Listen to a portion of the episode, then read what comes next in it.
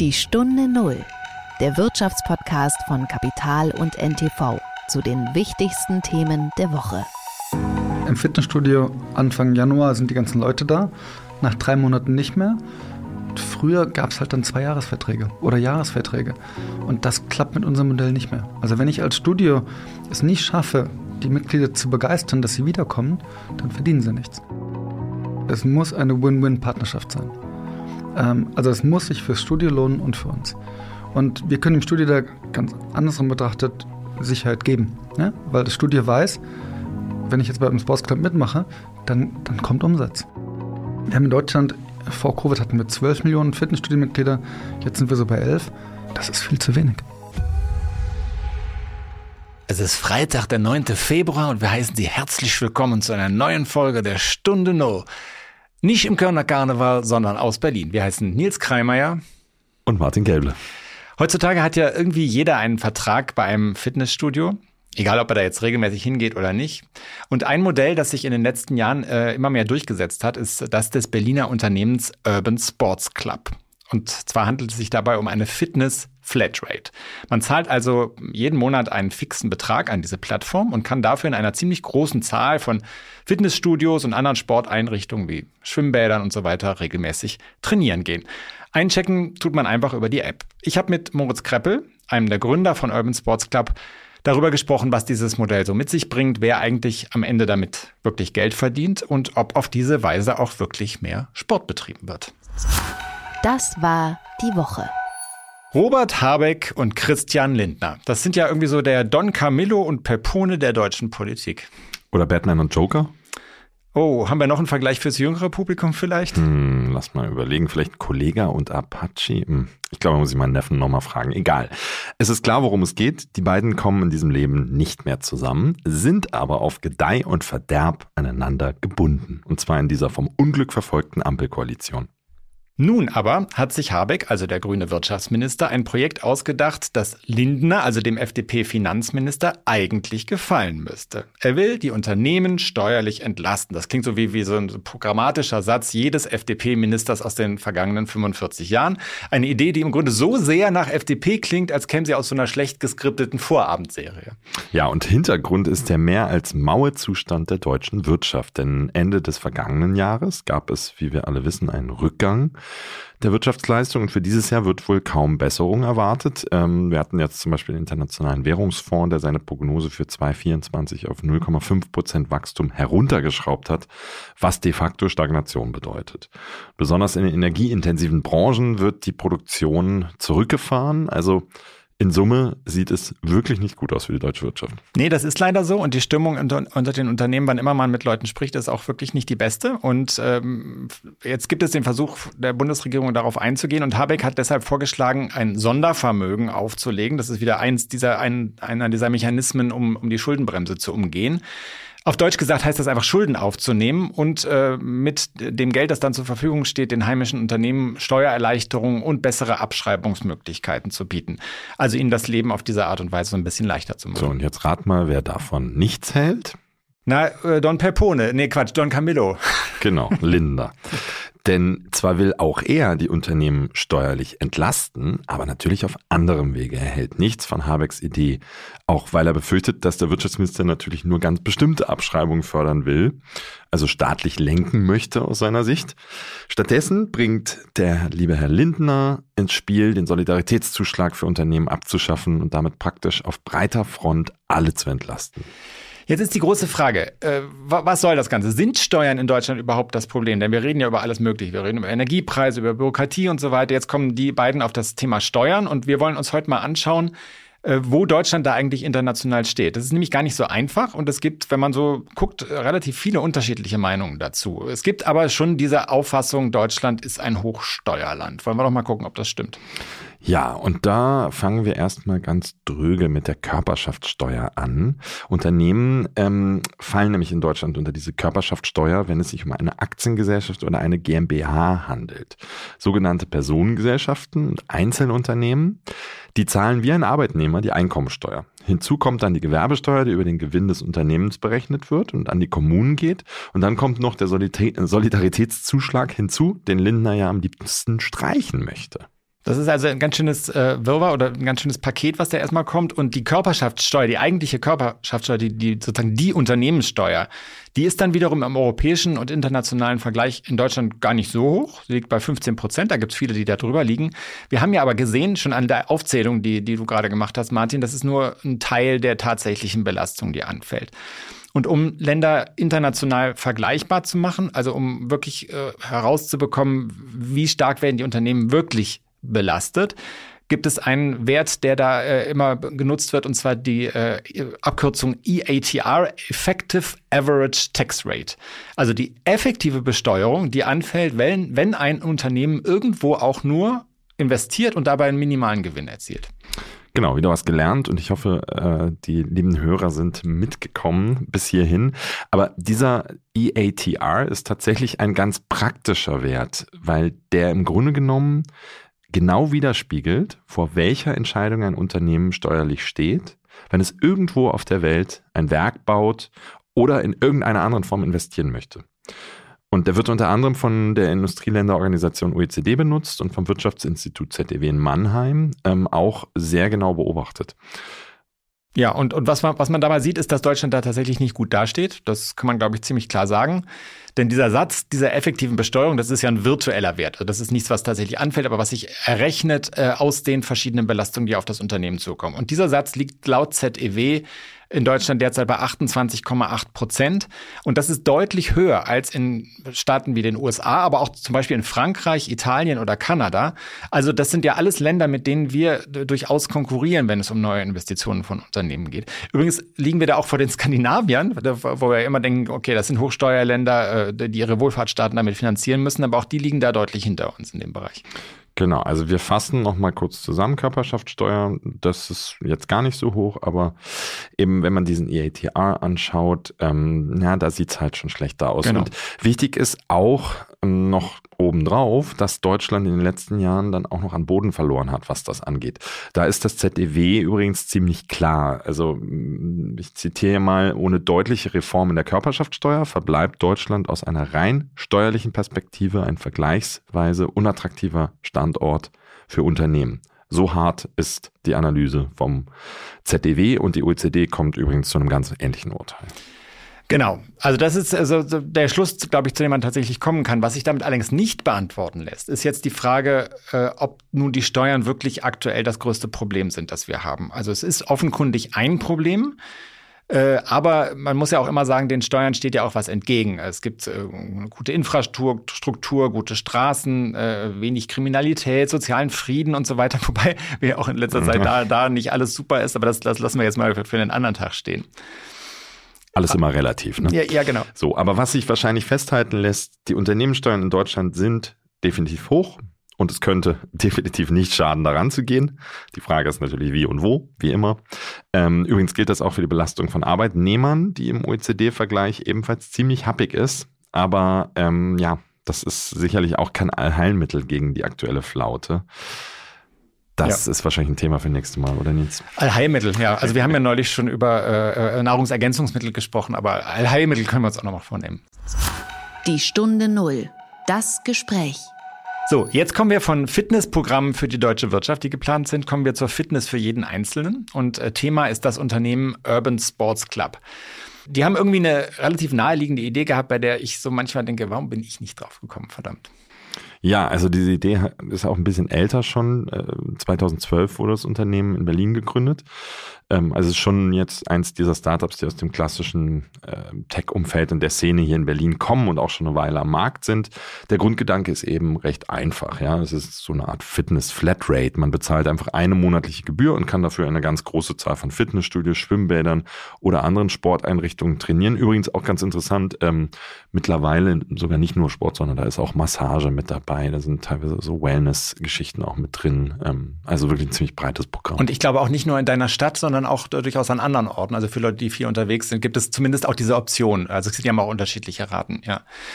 Ähm, und dafür, also das Geschäftsmodell ist dann das, dafür, dass äh, Urban Sport Clubs den Fitnessstudios sozusagen auf diese Art und Weise Kundinnen und Kunden zulotst, räumt es dann schon einen ordentlichen Teil äh, von deren Einnahmen ab, die ja eigentlich eigentlich, wenn man ehrlich ist, durch das Angebot der Studios erwirtschaftet werden. Denn letzten Endes, äh, der Urban Sport Club selbst stellt keinen einzigen Cross-Trainer oder eine Leg-Press-Maschine äh, hin. Also das, das machen dann schon die Studios. Das stimmt. Also es ist ein ganz klassisches Plattformmodell.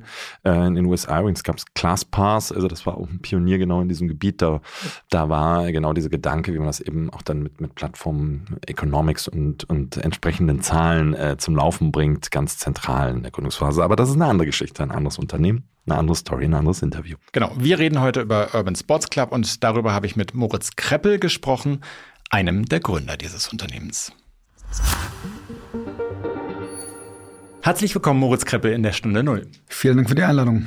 Moritz, als ich äh, jetzt zu Beginn äh, des Januars in meinem äh, kleinen Fitnessstudio war, bei mir im Viertel, war alles voll. Die Leute rannten da rum. Ich habe auch Leute gesehen, die habe ich da zuvor noch nie gesehen. Und ich habe so die leise Befürchtung, die werde ich auch in drei oder vier Wochen nicht mehr sehen.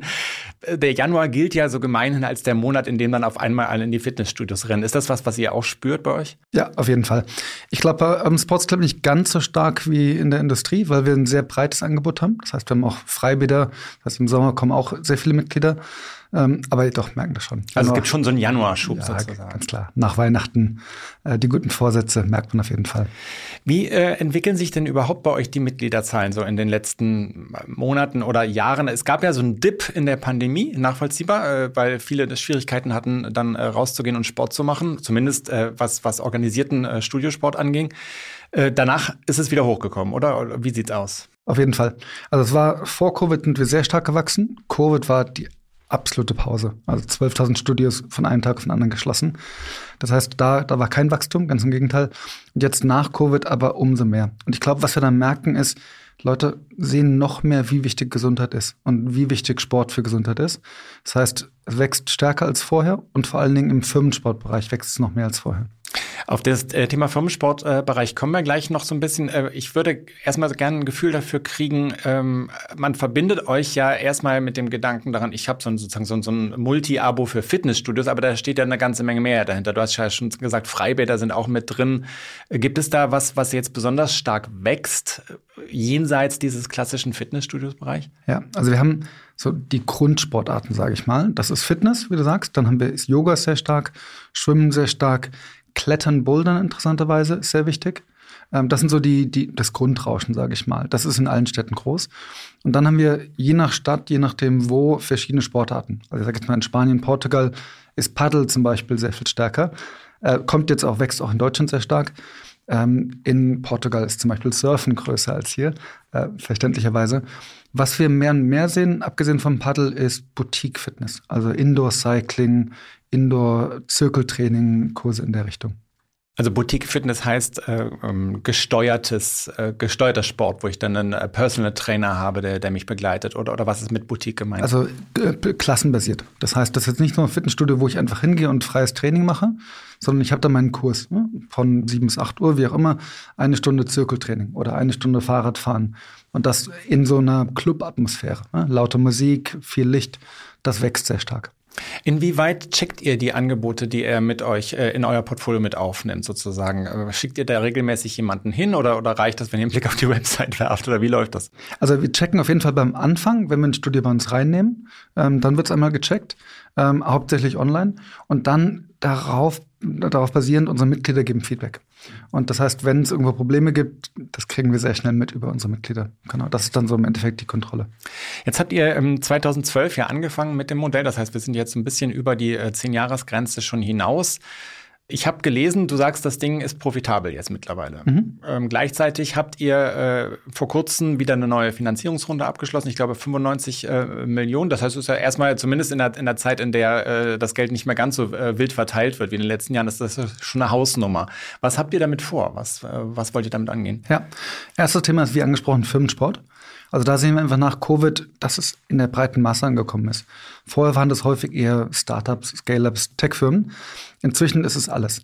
Von der Bäckerei äh, in der Nachbarschaft bis zum DAX-Konzern, bis zu Fabriken, alles dabei. Das heißt, da wollen wir investieren, da wollen wir noch weiter wachsen.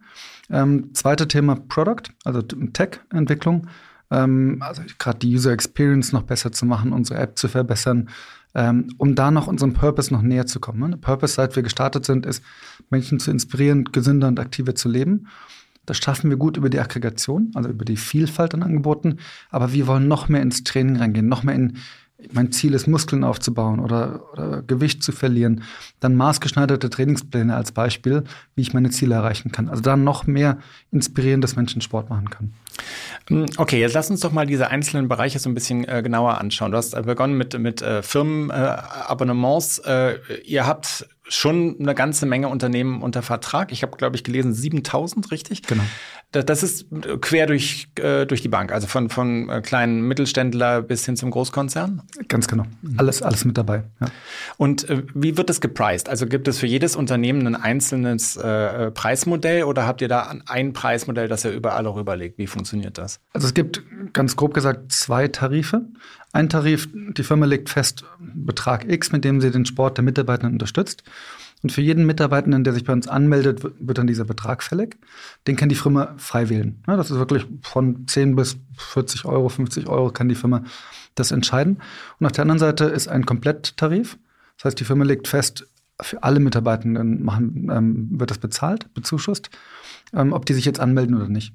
Bei dem Tarif ist es angenehmer für die Firma, weil es hat ein klares Budget. Man weiß ganz genau am Anfang des Jahres, okay, x Euro pro Jahr. Bei dem anderen Tarif ist es angenehm, weil ich weiß, ich zahle nur für die Mitarbeitenden, die sich auch wirklich anmelden. Ähm, die genaue Höhe hängt dann so ein bisschen ab von der Größe des Unternehmens. Also was, was wird da stärker wahrgenommen von diesen beiden Tarifmöglichkeiten? Beides, ganz klar beides. Es hängt so ein bisschen von der Firma ab. Tendenziell kleinere Firmen nehmen eher das Flexiblere und größere Firmen, da ist Budgetsicherheit wichtiger. Und jetzt hast du gesagt, ihr wollt da äh, noch stärker in diesen Markt reingehen, obwohl das mittlerweile, glaube ich, schon äh, den, den, Großteil eurer Mitglieder ausmacht. Klar, da kommen dann automatisch sehr schnell viele neue Mitglieder hinzu, nicht? Also gerade wenn man so einen Firmenvertrag abschließt. Wie, wie, wie treibt ihr das voran? Also zum Glück haben wir eine sehr starke Brand Awareness. In Deutschland von um, Aided Brand Awareness über 40 Prozent. Das heißt, sehr viele Firmen kommen auf uns zu ja, und wollen bei uns unterschreiben. Und auf der anderen Seite haben wir ein Sales-Team, ganz klassisch. Ja, und die rufen bei Firmen an und ähm, verkaufen dann die Verträge. Und ähm, in beiden Seiten wollen wir noch weiter investieren. Das Zweite, was du gesagt hast, ist, ihr wollt stärker in, in Technik investieren. Mhm. Äh, jetzt ist es ja so ein klassischer Fall bei, bei einem Plattformanbieter, wie ihr das ja in weiter in gewisser Hinsicht auch seid. Da heißt es ja immer, wir sind eigentlich ein Tech-Unternehmen. Äh, würdest du das auch so sagen? Oder? Ja, auf jeden Fall. Und was heißt das? Bei uns heißt das, also das ist ein Plattformgeschäft mit zwei Seiten. Auf der einen Seite sind die Studios, auf der anderen Seite die Mitglieder, ob es jetzt B2B oder B2C ist. Bei den ähm, Studios bieten wir eine Software an, äh, mit denen Studios, kleinere Studios, ihr gesamtes Studio managen können. Ne? Von Mitgliedern über Bezahlungen, über Trainer und so weiter. Das ist ganz klar Software. Ach, das heißt, die kriegen dann eine richtige Softwaremöglichkeit, die sie bei sich auch stationär dann installieren können oder, oder, oder ist das webbasiert? Oder? Das ist webbasiert, okay. genau. Mhm. Webbasiert oder halt eine App. Mhm. Ähm, dabei sind dann die Kurspläne drin, sind buchbar, wenn, wenn man buchen möchte. Ähm, also das ist, das ist die eine Seite. Das, was wir dazu machen, ist sehr stark, wir nennen das Partner Development. Also wenn wir mit den Studios zusammen neue Konzepte entwickeln. Wir wollen niemals irgendwie in Ownership reingehen, also da halten wir uns komplett raus. Aber wir wollen Studios bemächtigen, noch weiter zu expandieren. Also ganz einfach, wir haben ja recht viele Daten, zu sagen, in dem Stadtteil in Berlin fehlt noch ein, ich sage jetzt mal ein Yoga-Studio. Yoga ist in Berlin sehr stark, aber ähm, also wir wissen ja recht genau, was machen unsere Mitglieder, wo wohnen sie, also was sind die Interessen. Insofern können wir da sehr gut beratend sein für die, ähm, für die Studios und da dann zusammen Konzepte entwickeln. Das alles auf der Studioseite und auf der Mitgliederseite geht es darum, noch mehr Inspiration zu bringen. Also aktuell ist es die App für die Mitglieder, mit der sie halt das ganze Angebot haben, wo sie Kurse buchen können und so weiter. Und Sport ist was sehr sozial, ne? Ich mache Sport gerne mit, äh, mit meinen Freunden. Also da noch mehr Vernetzungsmöglichkeiten, das wird auf jeden Fall kommen, dass ich mich gegenseitig einladen kann und so weiter. Also da, da wird noch einiges kommen. Jetzt hast du gerade ähm, äh, das Thema Datennutzung angesprochen. Das ist ja immer so ein bisschen äh, tricky. Du hast gesagt, wir wissen, wo unsere Mitglieder wohnen, äh, was die so machen. Äh, das wollen ja wahrscheinlich gar nicht so gerne, dass ihr diese Daten dann nutzt. Äh, inwieweit wird das äh, aggregiert? inwieweit könnt ihr diese Daten überhaupt nutzen? Ja, also auf Personenbasis auf gar keinen Fall. Ja, das ist ganz, ganz, ganz klar. Geben wir auch nicht raus. Das ist in unseren Terms and Conditions ähm, sehr klar geregelt. Was wir schon machen, ähm, aggregiert, anonymisiert zu schauen, Mitglieder in Kreuzberg machen gerne den und den Sport. Ja? Und das können wir dann den Studios zur Verfügung stellen, um dann zu beraten, was man für neue Konzepte machen kann. Oder die Frage, die wir immer mal wieder bekommen, Fitnessstudio hat am Sonntag um 15 Uhr einen Kurs frei.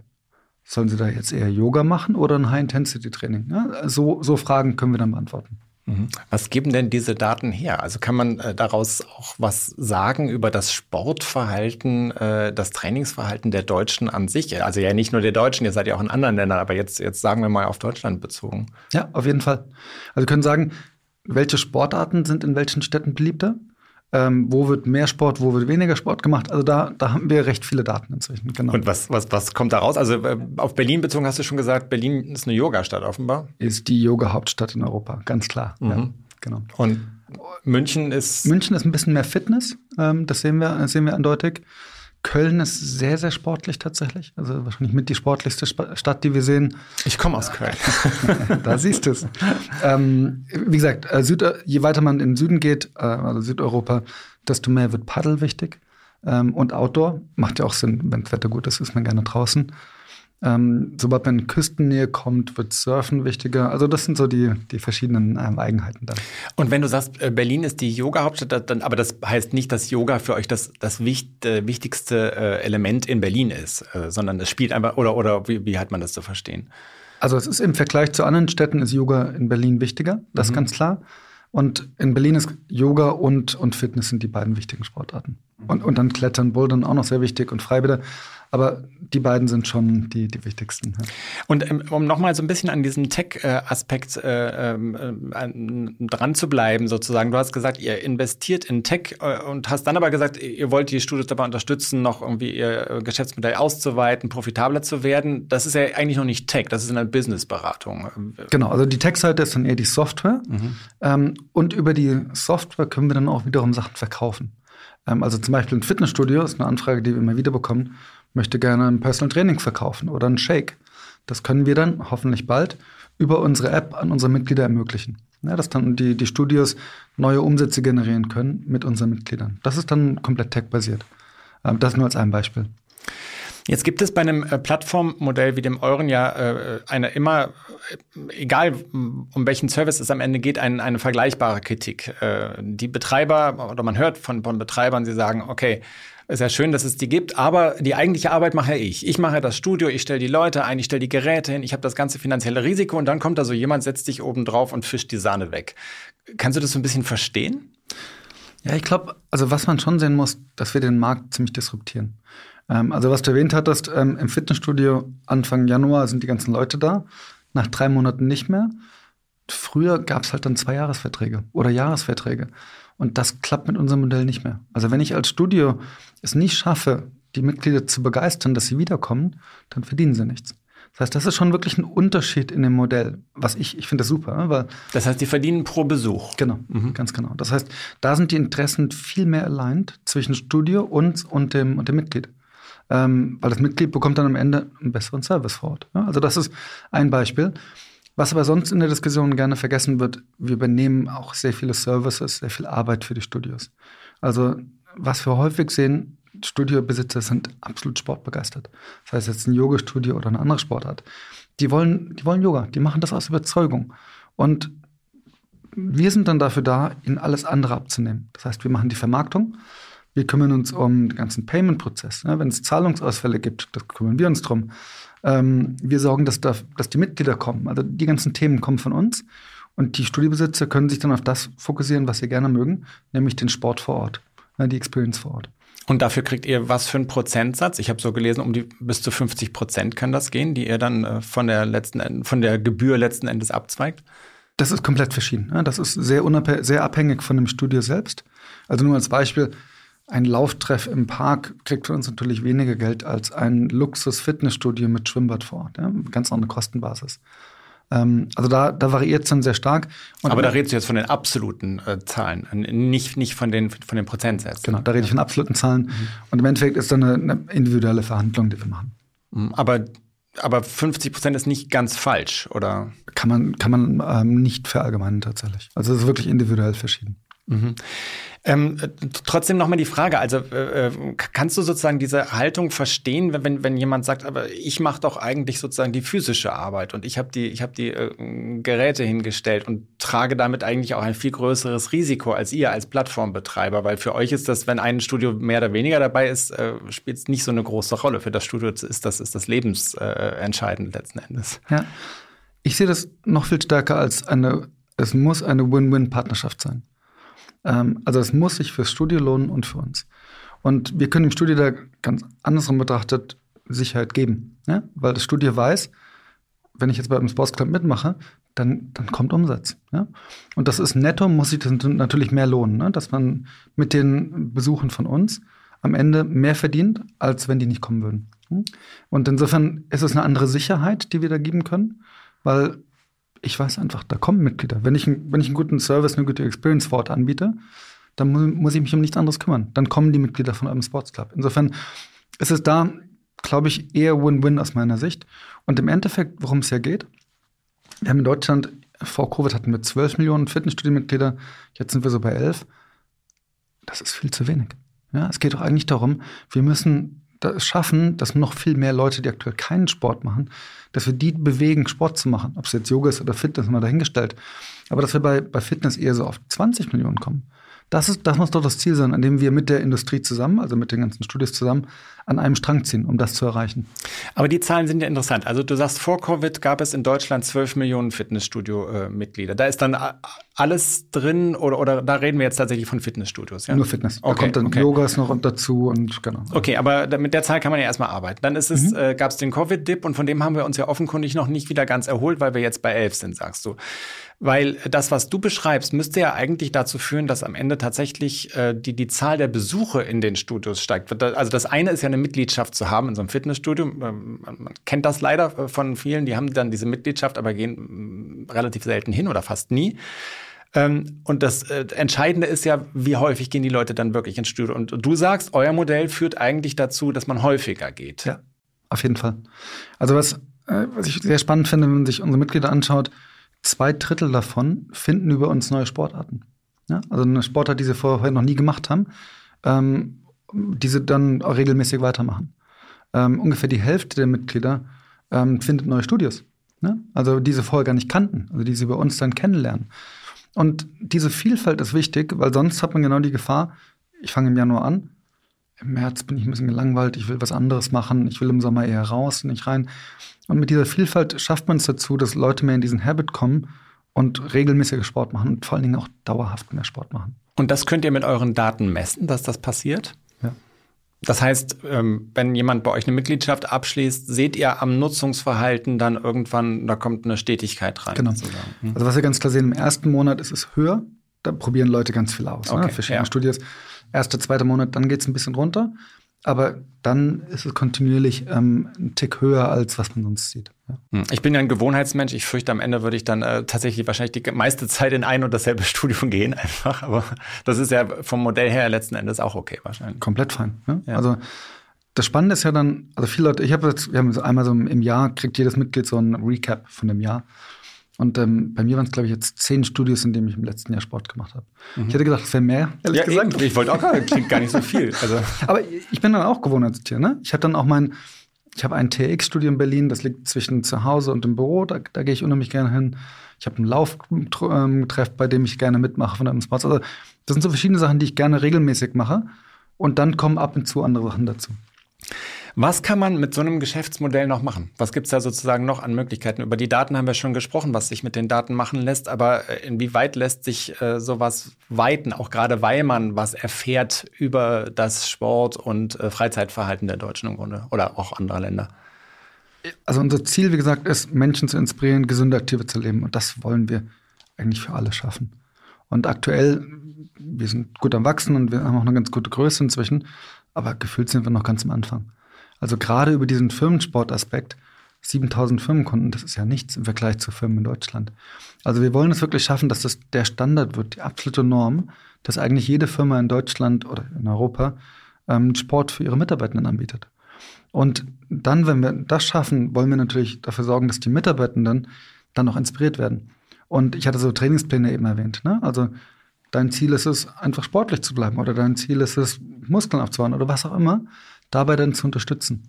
Und ähm, das Ganze muss dann viel holistischer noch gedacht sein. Also aktuell ist es ja sehr stark Sport, Meditation, Mental Health ist noch mit drin, ähm, aber noch breiter gedacht. Ne? Nutrition wird ein Thema werden, ähm, kann aber auch Hardware sein. Ne? Also dass man über die Mitgliedschaft dann auch, ich habe einen Apple Watch, ähm, auch eine Apple Watch bekommt oder dass man auch sein Rudergerät zu Hause über die Mitgliedschaft kriegen kann. Also da kann man das, das kann man noch sehr, sehr weit äh, weiterdenken. Im Endeffekt kommt es immer wieder zum Ursprung zurück, Menschen inspirieren, aktiver, gesünder zu leben. Und ließe sich sowas nicht sogar auch, auch noch über den Sportbegriff hinaus weiten? Also ich kenne viele, die sagen, ich brauche eigentlich für meine Balance nicht nur Sport, sondern zum Beispiel auch Musik, also Chöre, Orchester. Spannend. Also wir, wir denken schon sehr stark darüber nach, wie wir es noch holistischer machen. Ähm, also wie gesagt, Mental Health, ganz klar. Nutrition, ganz klar ich glaube, das ganze Thema Wellness, Wellbeing kann man auch noch mal sehr viel weiter fassen, ne? was da alles reingehört. Chöre wäre wahrscheinlich ein Tick, Tick, zu weit, also zum jetzigen Gedankengang, aber ich sag mal so, Massagen haben wir jetzt ja auch schon drin, aber das kann man auch noch mal viel weiter denken, ne? also was man da noch alles mit reinnehmen könnte.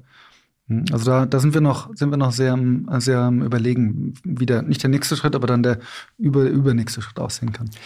Ihr seid schon auf einigen Märkten außerhalb äh, von Deutschland aktiv. Ich glaube, es sind so vier oder fünf. Ähm, Portugal hattest du schon erwähnt. Ähm, wie kann das noch weitergehen? Also ist das äh, sozusagen auch ein, ein Teil eurer Expansionsstrategie? Ja, wir sehen uns ganz klar als europäisches Unternehmen. Auch unser Team ist komplett europäisch oder international. Ähm, aktuell sind wir in, jetzt seit kurzem in sieben Märkten. Ähm, das ist Deutschland, dann Holland, Frankreich, Belgien, Spanien, ähm, Portugal und ähm, Österreich seit Januar auch dabei.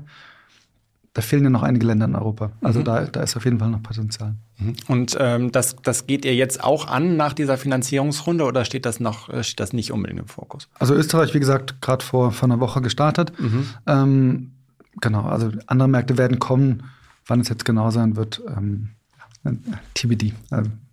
Und du hast schon gesagt, die, die Unterschiede in diesen Märkten sind teilweise auch interessant, weil es halt in, in wärmeren Ländern natürlich irgendwie äh, stärker Outdoor-Aktivitäten eine Rolle spielen, als beispielsweise in einem eher winterlichen Land wie Deutschland zumindest. Ja, auf jeden Fall. Ja. Und das ist schön an dem Modell. Wir können da sehr flexibel drauf reagieren, weil wir nehmen einfach dann das Angebot, was es gibt, auf die Plattform drauf. Und auch wenn dann was Neues kommt, ne, ein neuer Trend sich entwickelt, können wir den auch sehr, sehr schnell einfach integrieren. Genau. Wann kommt die nächste Finanzierungsrunde? ist ja gerade erst durch, aber. Ist ja gerade erst durch. Also, mhm. wie gesagt, wir sind profitabel, wir haben jetzt erstmal das Geld eingesammelt, also ist jetzt nicht der, der Hauptfokus. Wie häufig hast du in diesem äh, Jahr schon, schon äh, Sport gemacht? Wie viele wie viel verschiedene Studios hast du schon gesehen? Dieses Jahr, ähm, gut, ich war letzte Woche ein bisschen unfair. Ich war letzte Woche noch im Urlaub, das heißt, ich hatte sehr viel mehr Zeit letzte Woche. Im Urlaub kann man ja auch gehen mit eurem. Genau. Ja. Deswegen, ich letzte Woche, ich glaube, viermal Sport gemacht. Das mhm. war so, aber das ist jetzt nicht meine, meine normale. Äh, also soll jetzt keinen Druck erzeugen. also, ich wäre wär froh, wenn ich es viermal die Woche schaffen würde, ja. aber es ist normalerweise eben ein bisschen weniger. Und diese Woche habe ich einmal Sport gemacht bisher. Genau. Okay. Ganz herzlichen Dank, Moritz Krippel. Vielen Dank. Ja, Nils, äh, was die Hörerinnen und Hörer sicher interessiert, welchen Sport würdest du denn bei Urban Sports Club betreiben, wärst du dort Kunde? Naja, also ich gehe tatsächlich ins Fitnessstudio auch, ähm, wobei ich so ein, Sieht man, Pumper halt.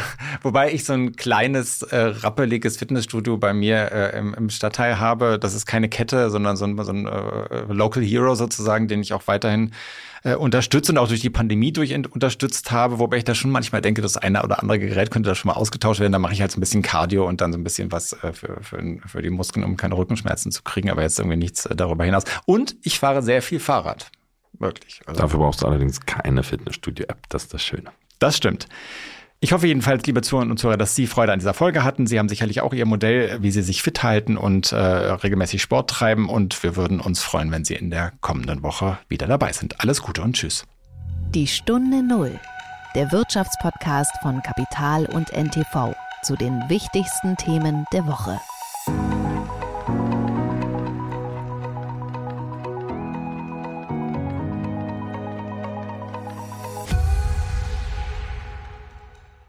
Dieser Podcast ist eine Produktion der Audio Alliance.